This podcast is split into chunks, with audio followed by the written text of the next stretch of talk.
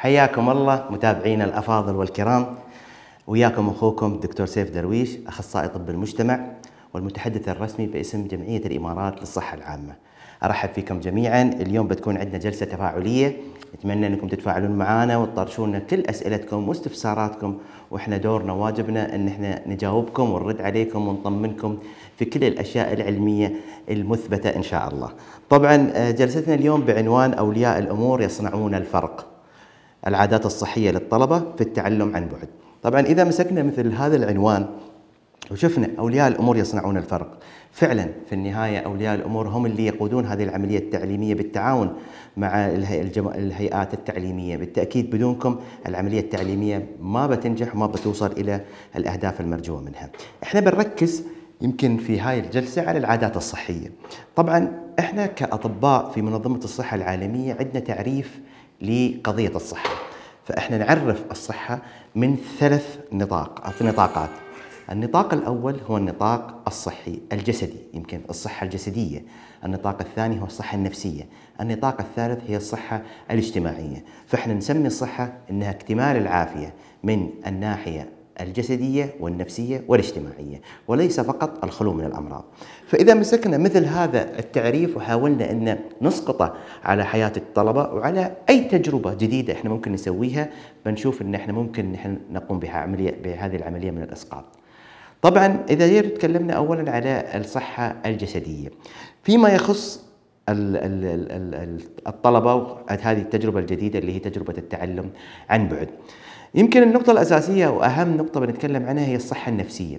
اليوم إحنا عندنا كثير من الآباء يمكن في حالة عندهم مثل ما تقولوا من مثل ما تقولوا يعني في خوف. طبعا لأن أي تجربة جديدة دائما يكون في تخوف في رهبة في كذا وهذا شيء طبيعي 100% لكن طبعا إذا واجهتوا مثل هاي العملية هناك طاقم متكامل في وزارة التربية والتعليم اللي ممكن إنه يساعدكم في هذا الأمر.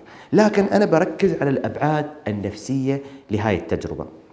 الابعاد النفسيه لهذه التجربة تنقسم إلى قسمين ربما. أبعاد على الطالب نفسه وابعاد على أولياء الأمور. مثل ما قلنا يعني الشعور مثل ما قلنا بالتخوف في بعض الأحيان هذا شعور طبيعي وشعور طيب يدل على حرصكم على مصلحة أبنائكم وعلى أن نحقق يمكن الأهداف المرجوة من العملية التعليمية. لكن مثل ما وزارة الصحة دائما السلوغن مالها اللي هو الكل مسؤول عن العملية التعليمية.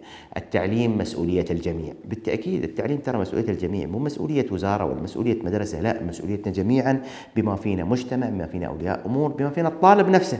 خلونا لا ننسى أن العملية التعليمية كلها تتمحور حوالين الطالب نفسه. فهذا الطالب هو أساس العملية التعليمية.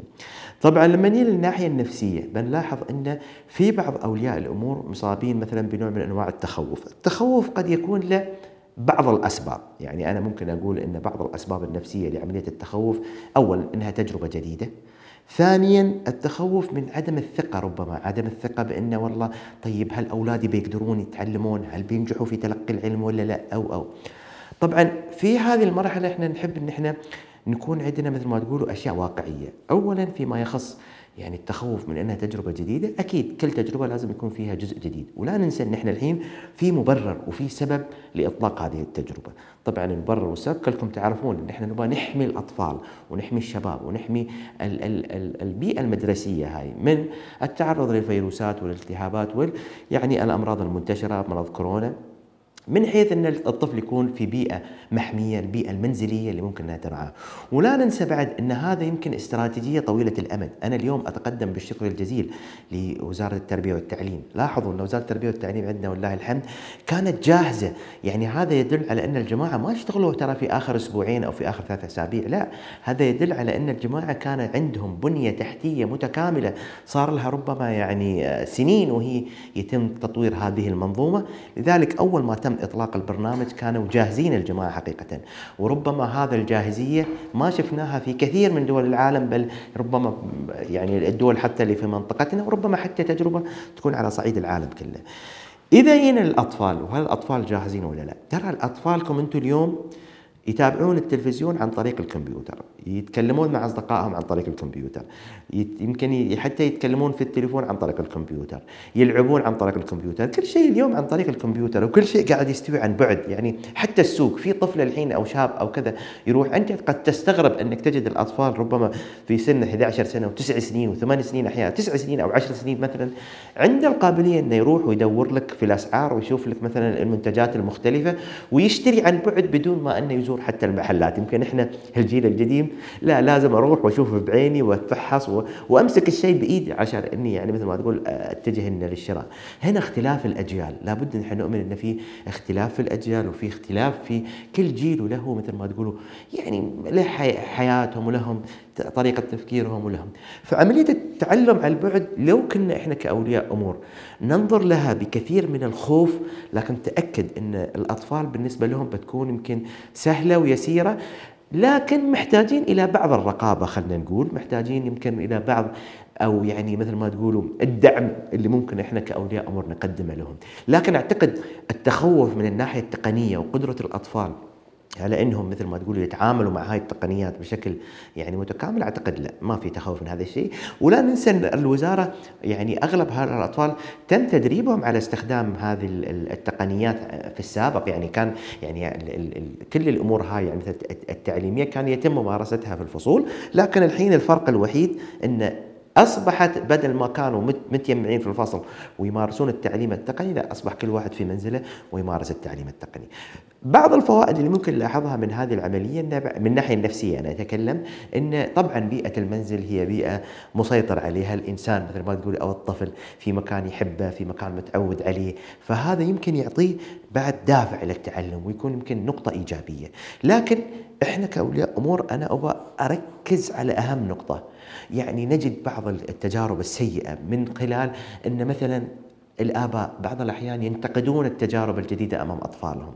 ربما يعني مثلا يعني تعرف إحنا دائما نتكلم أن كلم ابنك خمسين كلمة واعطيه خمسين جملة وكلمة خمسين مرة عن أهمية شيء ما بس الطفل ما يشوفك تسوي هذا الشيء تأكد أن الطفل يتعلم بالقدوة. الطفل ما بيسمع الكلام قدر ما هو مثلا مثل ما تقول بي بيشوف تصرفاتك بيشوف الأتيتيود مالك بيشوف أنت كيف تتعامل مع هذا الشيء. لذلك حاولوا أن إحنا نكون إيجابيين من آه، يعني آه، في وجهة نظرنا وفي تفكيرنا وفي تصرفاتنا مع هذه التجربة. لأن هذه الإيجابية ترى بتنعكس على طفلك. فطفلك في هاي المرحلة بيشوف مدى إيجابيتك، مدى تفاعلك مع هذه التجربة، لكن أنت قد تكون تقول لا أتعلم وأدرس وما أدري كيف، لكن في صوب ثاني قاعد يشوفك أنت كولي أمر يعني متضايق من هذه التجربة أو غير مثلا داعم لها أو تقول عنها مثلا طبعا في تحديات طبيعي يا جماعة الخير ترى كل شيء جديد له تحديات لكن إحنا دورنا يمكن ودور الوزارة هني إنها تستمع إليكم ومثل ما تقول يعني إنها آه، يعني تحاول مثل ما تقولوا إنها تتعدى هاي السلبيات وهاي التحديات وتحاول إنها تذلل هذه الصعوبات. لذلك من الناحية النفسية مهم جدا إن إحنا نكون إيجابيين ونعطي أولادنا جرعة إيجابية يومية من هذا الأمر. يعني إحنا نلاحظ بعض النقاط إن في هاي الفترة يعني خصوصا إن في نسبة كبيرة من الناس مثل ما تقول قاعدين يمارسون العمل عن بعد وحتى اللي ما يمارسون العمل يعني خصوصا الأب أو الأم بتحصل أكيد واحد فيهم الحين يمارس العمل عن بعد وحتى اللي ما يمارس العمل عن بعد يمكن يعني في من يعني بعد ما يخلص الدوام بيرجع للمنزل لأنه طبعا تعرفوا إن أغلب يعني إن النصائح إن الواحد ما يطلع برا وما يختلط وما يروح إلى زيارات عائلية أو حتى لأماكن التسوق وكذا. فالفترة اللي نقضيها في هاي الأيام مع أطفالنا صارت فترة أكبر. طبعا ممكن نحن نستغل هذا الأمر وهذه الفترة اللي نقضيها إحنا مع أطفالنا بشكل صحيح، كيف؟ بأن إحنا نسخر لهم الوقت الكافي للاستماع إليهم، الاستماع إلى شكاويهم، الاستماع إلى تجربتهم، يا أخي خلينا إحنا نقعد مع الأطفال ونحاول إحنا شو سويت اليوم؟ كيف كانت تجربتك؟ شو رأيك؟ نستمع تصير منت فن المحاورة، فن المحاورة مع الطفل أنت ما تبى تجبره على شيء، لا خليه يعبر عن مشاعره، خليه يقول اللي يبغاه، قد يكون هو عنده بعض الاستفسارات، قد يكون عنده بعض انتقادات استمع إليها. حتى لو عنده انتقادات استمع عليها ما في مشكلة. إذا كنت قادر إنك مثل ما تقولوا تجاوب هذه على هذه الانتقادات أو هذه الاستفسارات أو هاي الملاحظات بشكل إيجابي بشكل أو كان عندك أنت القدرة على الإجابة جاوب عليه. حاول تقنعه حاول تتحاور معه. إذا ما كنت تقدر على هذا الشيء بإمكانك التواصل مع الجماعة في وزارة التربية وهم جماعة ما بيقصرون ترى. يعني بيساعدوك في هذا الشيء. لكن النقطة الأساسية إن إحنا نفتح هذه مثل ما تقولوا القناة الحوارية مع الأطفال بحيث أن إحنا نستمع إليهم ونعطيهم جرعة إيجابية دائما في حديثنا ونحاول دائما أن إحنا نبين إيجابيات هذه التجربة أمام الأطفال. في النهاية مصلحتنا جميعا أن هاي التجربة تنجح مصلحتنا جميعا لأن هاي التجربة استثمار في المستقبل واستثمار أيضا في صحة الأبناء. لذلك لابد لنا من أن ندعم هذه التجربة. أيضا من الأشياء المهمة في هاي الفترة إن إحنا نحاول مثل ما قلنا لكم إن نوفر نوع من أنواع الدعم النفسي بشكل عام يعني مش فقط فيما يخص الإيجابية أيضا الدعم النفسي الحياتي. أنت تعرف الطفل بعد في هاي الفترة يمكن ما قاعد يطلع ما قاعد يروح يلتقي في أصدقائه ما قاعد مثلا يعني مثلا طلعته ودخلته وسيرة المولات ربما البحر ممارسة الرياضة اللي مثلا مثل ما تقولوا إن آه، في هاي الفترة تأثرت وقلت. لذلك إحنا نقول إن لابد من الدعم النفسي وتكون فرصة للأسرة إنها تقعد مع بعض، إنها تتكلم مع بعض، إنها تناقش بعض. فالدعم يكون على كذا مستوى، على مستوى الأول اللي هو فيما يخص الإيجابية ودعم نفسي فيما يخص التجربة في حد ذاتها ودعم نفسي بشكل أوسع بشكل أكبر فيما يخص نفسية الطفل بشكل عام خلال هاي الفترة. فنفسية الطفل خلال هاي الفترة مثل ما قلت مهم جدا إحنا نتفاهم معه ونتعامل معه بالشكل الصحيح ونفهم الطفل ونعلمه ترى تأكدوا إن في النهاية الطفل هو أكثر واحد في الأسرة عند الأخبار. يمكن كثير من الناس يعتقدون أن يمكن الطفل ما يعرف أو ما قاعد يدرك شو اللي يدور حوله أو ما قاعد يعرف مثلا شو اللي قاعد يصير في العالم. وحقيقة الأمر نكون إحنا جاهلين إذا أعتقدنا هذا الشيء.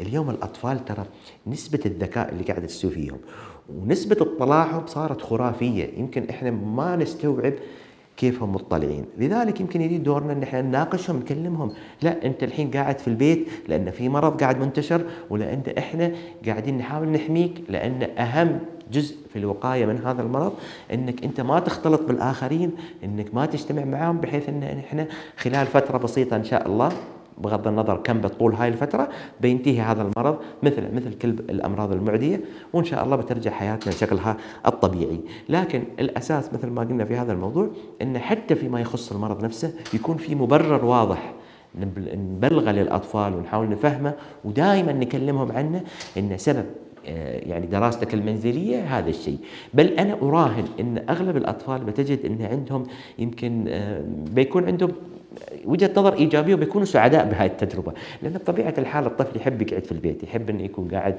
في هاي البيئة المنزلية. في أيضا كثير من الأمور الأخرى اللي تتعلق يمكن بالصحة النفسية يعني آه، خلونا يعني نركز فيها أكثر لكن خلينا بنتقل إلى الجزئية الثانية لكن بنحاول نحن نرجع في وقت لاحق إن شاء الله لقضية الصحة النفسية. أنا يهمني وايد إنكم تتفاعلون يعني إذا كان حد عنده سؤال عنده استفسار عنده أي شيء إحنا حاضرين ويعني بالعكس يعني نبى هاي الاستفسارات والأسئلة منكم لأن تعرف آه، كل حد عنده يمكن من تجربته من واقع الأبوة من واقع التجربة عنده بعض من هاي الأسئلة وهاي بتفيدنا إن شاء الله لكي تعم الفائدة علينا جميعا. يمكن النقطة الثانية من نقاط الصحة اللي بنتكلم عنها هي الصحة الجسدية. مثل ما قلنا يعني الصحة الجسدية مهمة جدا في العملية التعليمية. طبعا في وقت شو اسمه يعني التعليم التعلم عن بعد وحتى خارج التعلم عن بعد لكن ربما في هاي الفترة إحنا محتاجين شوي نركز بشكل أكبر على هاي الصحة الجسدية. أنا أعتبر هاي الفترة الحين يعني في النطاق الأسري هي الفترة المناسبة لكي نعيد ترتيب حياتنا. يعني من ناحية صحية من ناحية جسدية من ناحية نفسية ومن ناحية اجتماعية. نعيد ترتيب علاقتنا. وهم طبعا يعني يعني جزء مهم منها هو إعادة ترتيب الحياة الصحية للأطفال. يعني خلنا نيجي ونبتدي بعمليه التغذية.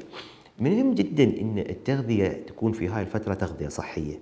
إحنا نعرف بأن مثلا مثل ما تقولون يعني ربما قبل ما أدخل أكثر في التفاصيل لكن إحنا نعرف إن مثلا مرض الكورونا مرتبط ارتباط وثيق جدا بالمناعة وربما كثير من الناس الحين يتساءلون كيف إحنا ممكن نرفع مناعة الجسم على أساس ان الواحد يمكن يعني يحارب الأمراض المختلفة. مناعة الجسم يمكن في عندك كذا نقطة ممكن إنك أنت تتعامل معها. اولا خلينا نتفق إن السوالف اللي تطلع لنا من ثوم وبصل وكركم وهيل وهاي السوالف كلها ربما ما تفيد وما تنفع أو حتى المكملات الغذائية والفيتامينات وما الفيتامينات كل هذا الكلام ما ينفع. الشيء الوحيد تعرف جهاز المناعة هو جهاز جدا حساس ويتفاعل جدا مع حياة الإنسان. كل ما كانت حياتك صحية كل ما كان جهاز المناعة أكثر قوة. إحنا هدفنا الحين إن إحنا نخلي جهاز المناعة لدى أطفالنا جهاز قوي نحاول بقدر الإمكان إن إحنا نخلي الجهاز هذا مثل ما تقول محفز نحفز جهاز المناعة لدى الأطفال. من خلال اولا ساعات النوم الكافية لابد أن يكون ساعات النوم كافية. إحنا نتكلم للبالغين على الأقل سبع ساعات وللأطفال المدة اللي تتراوح من ثمان ساعات إلى تسع ساعات إلى عشر ساعات إلى سبع ساعات يعني كل طفل على حسب احتياجه من النوم. يختلف طبعا من طفل إلى آخر. ما في عدد ساعات مناسبة لشخص ما إنما هي ما هي الفترة اللي أنت تنامها طفل ينام هاي الفترة ويصحى وهو مثل ما تقول ما في نوم. يعني يصحى وهو مثل ما تقولوا يعني يقدر يمارس يومه بالكامل بدون ما يرقد العصر يمارس يومه بالكامل لين المساء المساء يرجع ينام مرة ثانية وهو في حيوية ونشاط. لذلك عملية النوم مهمة جدا على أكثر من صعيد على صعيد جهاز المناعة وعلى صعيد التحصيل بني على هالنقطة لكن مثل ما قلت لكم النوم نهتم بساعات النوم. لأن مثل ما قلنا إن هذا ياثر على جهاز المناعة ويأثر على التحصيل العلمي.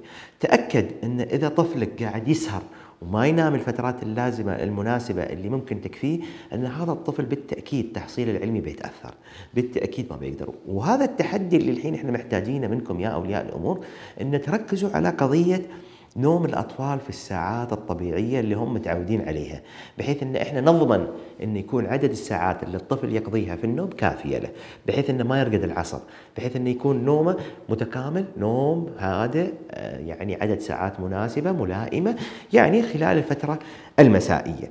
فهذا بيأثر على تحصيل الدراسي والعلمي وأيضا بيأثر وبيرفع جهاز المناعة. من النقاط أيضا الأخرى اللي ممكن نحن نتحدث عنها في الجانب الجسدي وهي أيضا سبحان الله يعني الجانب التحصيلي يرتبط ارتباط وثيق بالجانب يمكن المناعه يمكن الأشياء اللي مثل ما تقولوا يعني تزيد من المناعه هي أيضا تحفز التعليم وتحفز النشاط الذهني لأن في النهاية مثل ما قلت المناعه هي عبارة عن مراية أو مرآة للصحة الجسدية بشكل متكامل. آن ثاني نقطة هي الرياضة طبعا إحنا محتاجين الأطفال أن يكون عندهم درجة من النشاط. طبعا يمكن هذا تحدي ليش؟ انت مثلا آه، الطفل الحين مثلا ما نخليه يطلع برا البيت أو مثلا يعني ممكن في الحوي في الحوش ممكن يلعب يركض كذا. لكن نحاول ما يطلعون برا البيت.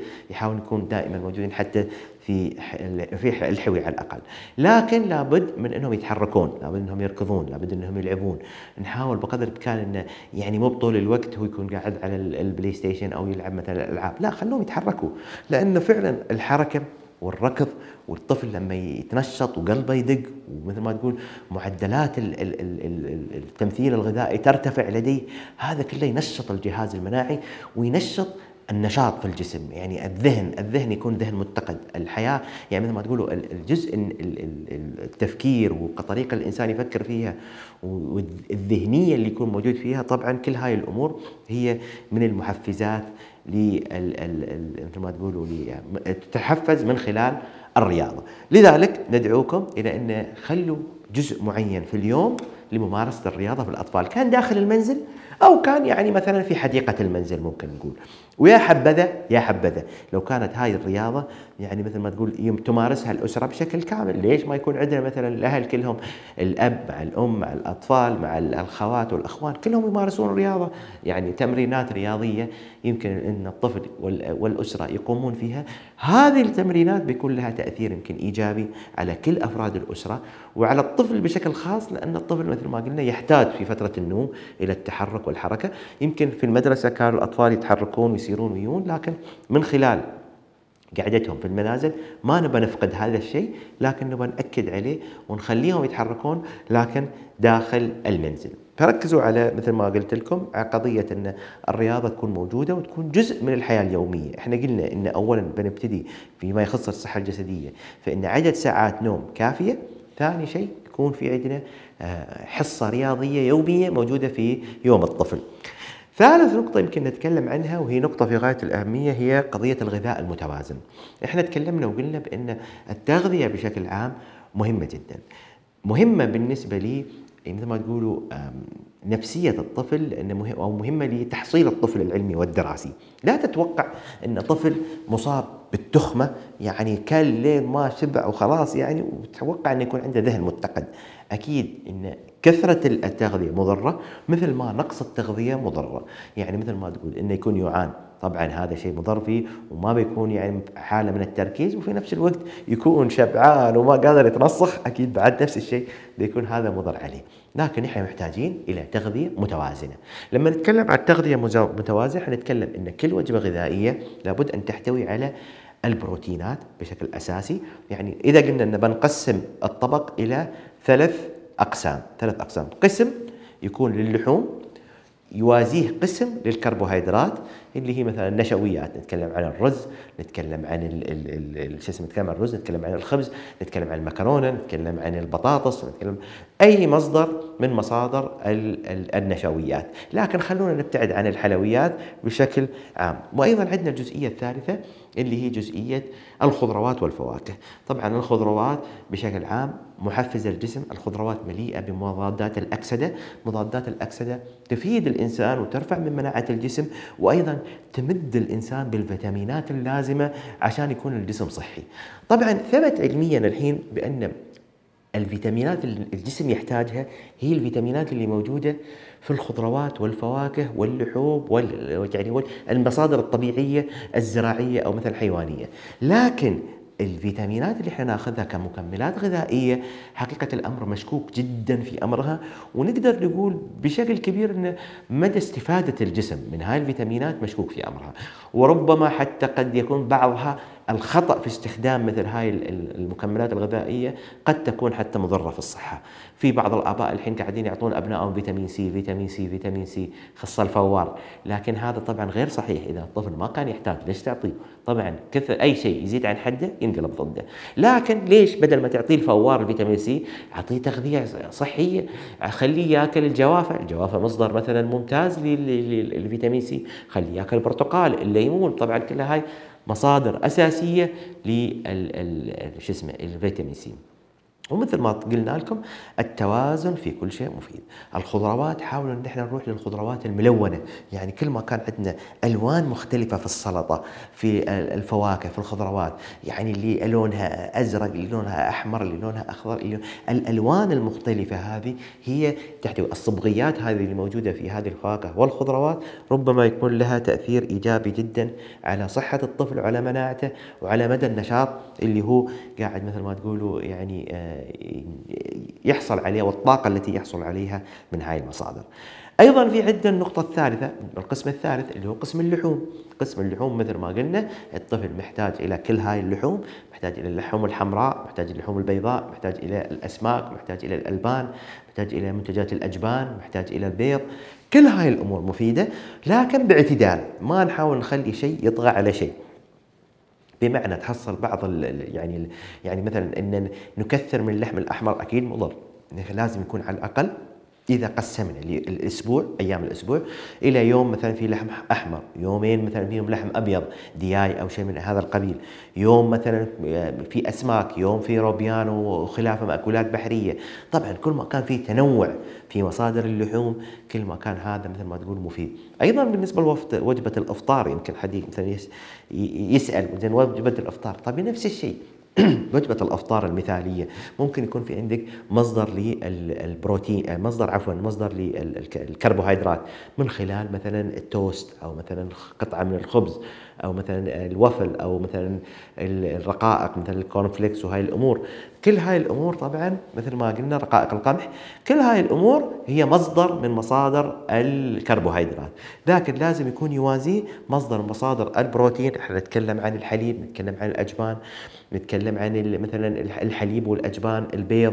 كل هاي الأمور ممكن إنها تكون مصدر مناسب لوجبه الأفطار. وفي نفس الوقت ما يخلي الطفل يشعر بالتخمة. اليوم إحنا نشوف مثلا كثير من أو بعض الأسر يعني ما نقول كثير لكن بعض الأسر تجد إن مثلا الفطور من صباح الله خير ممكن يكون ما عندهم. يعني يمكن ما يتناولون وجبة الأفطار وهذا يمكن ملاحظ موجود وموجود في يعني في كثير من يمكن الأسر الموجودة في دولة الإمارات إن مثلا وجبة الأفطار يمكن تكون مفقودة إن في بعض الناس يعتقدوا إن هذا شيء صحي انه ما يبون يطريقون كنوع من أنواع الدايت أو الرجيم.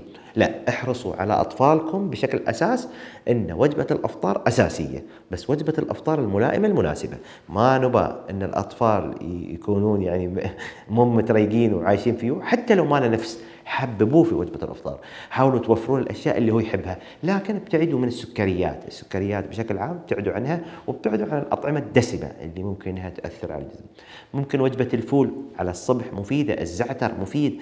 الأشياء المختلفة هاي اللي نتكلم عنها الوجبات الأفطار الخفيفة نبتعد عن اللحوم وما اللحوم. طبعا نلاحظ أن في بعض الناس أيضا إذا قلنا بعض الناس يتجاهلون وجبة الأفطار في أناس آخرين تجدهم مثلا لا يثقلون في وجبة الأفطار خصوصا يعني بعض الأشياء اللي مثلا الكيمة والبراته وهاي الأمور اللي ممكن إنها يكون يعني مثل ما قلنا لكم تكون مثل ما تقول ثقيلة على الجسم تكون ثقيلة على الطفل خصوصا في الفترة الصباحية. إذا جينا لوجبة العشاء وشفنا هاي الوجبة.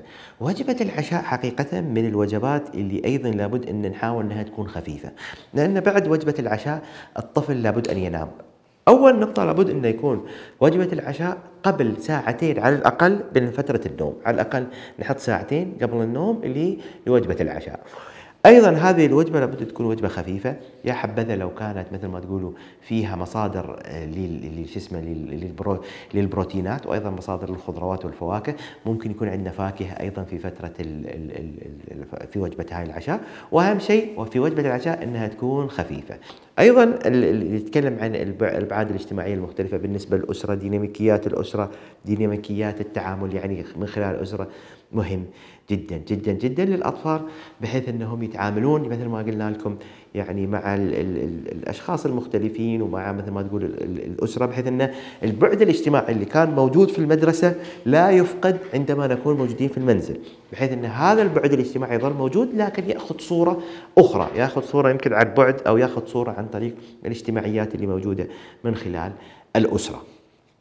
أريد أني أتكلم أيضا بعد عن بعض النقاط يعني آه، المهمة اللي ممكن نحن نتكلم عنها اللي هي بيئة التعليم اللي إحنا بنوفرها للأطفال خلال التعلم. يعني تخيلوا أن الطفل الحين قاعد في المنزل قاعد في مكان الدراسة شو هي البيئة اللي إحنا موفرين له إياها؟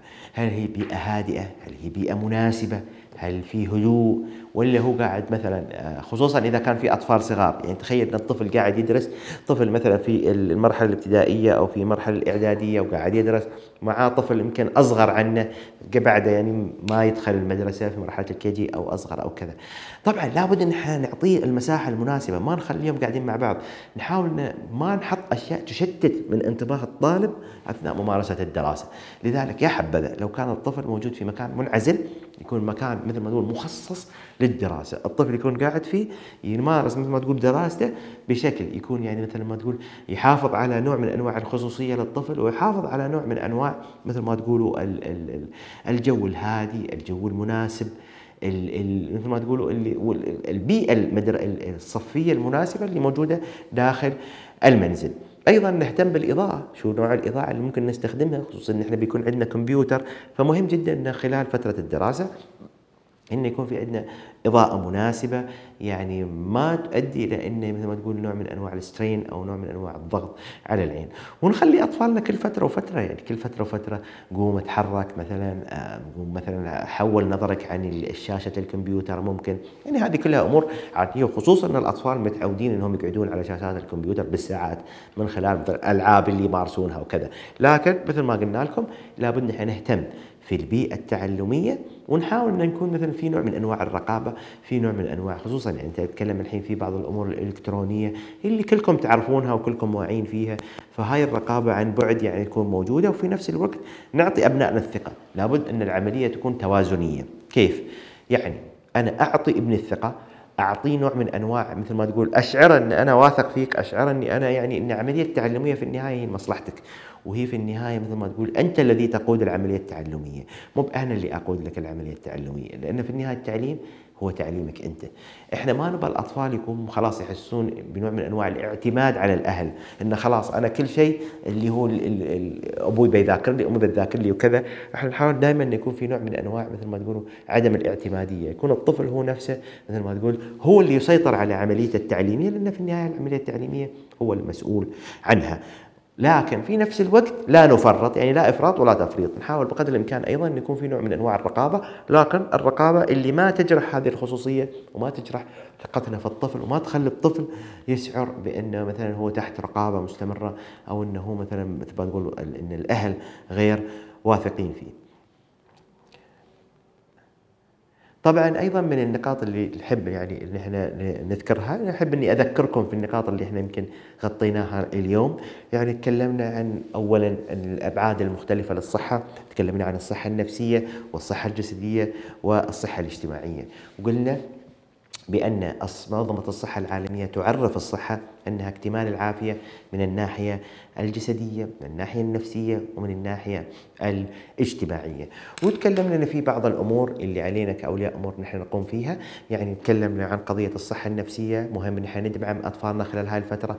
مهم أن إحنا مثل ما قلنا لكم أن نقوي فيهم نعطيهم شعور الإيجابية نقوي فيهم الثقة نعطيهم نوع من أنواع الثقة نتكلم معهم نسمع تجربتهم نسمع استفساراتهم حتى انتقاداتهم نسمعها ونحاول نحن نرد عليهم بشكل صحيح. لكن أهم شيء ما نبين لهم السلبية ونحاول دائما إن إحنا نعطيهم المعلومات الصحيحة وفي الصحة الجسدية نهتم بتغذيتهم نهتم بنومهم نهتم بالأمور المختلفه وأيضا نتكلم مع الأطفال بشكل دائم. أتمنى نكون جاوبنا على بعض استفساراتكم واعطيناكم بعض المعلومات اللي يمكن تكون مفيدة لكم.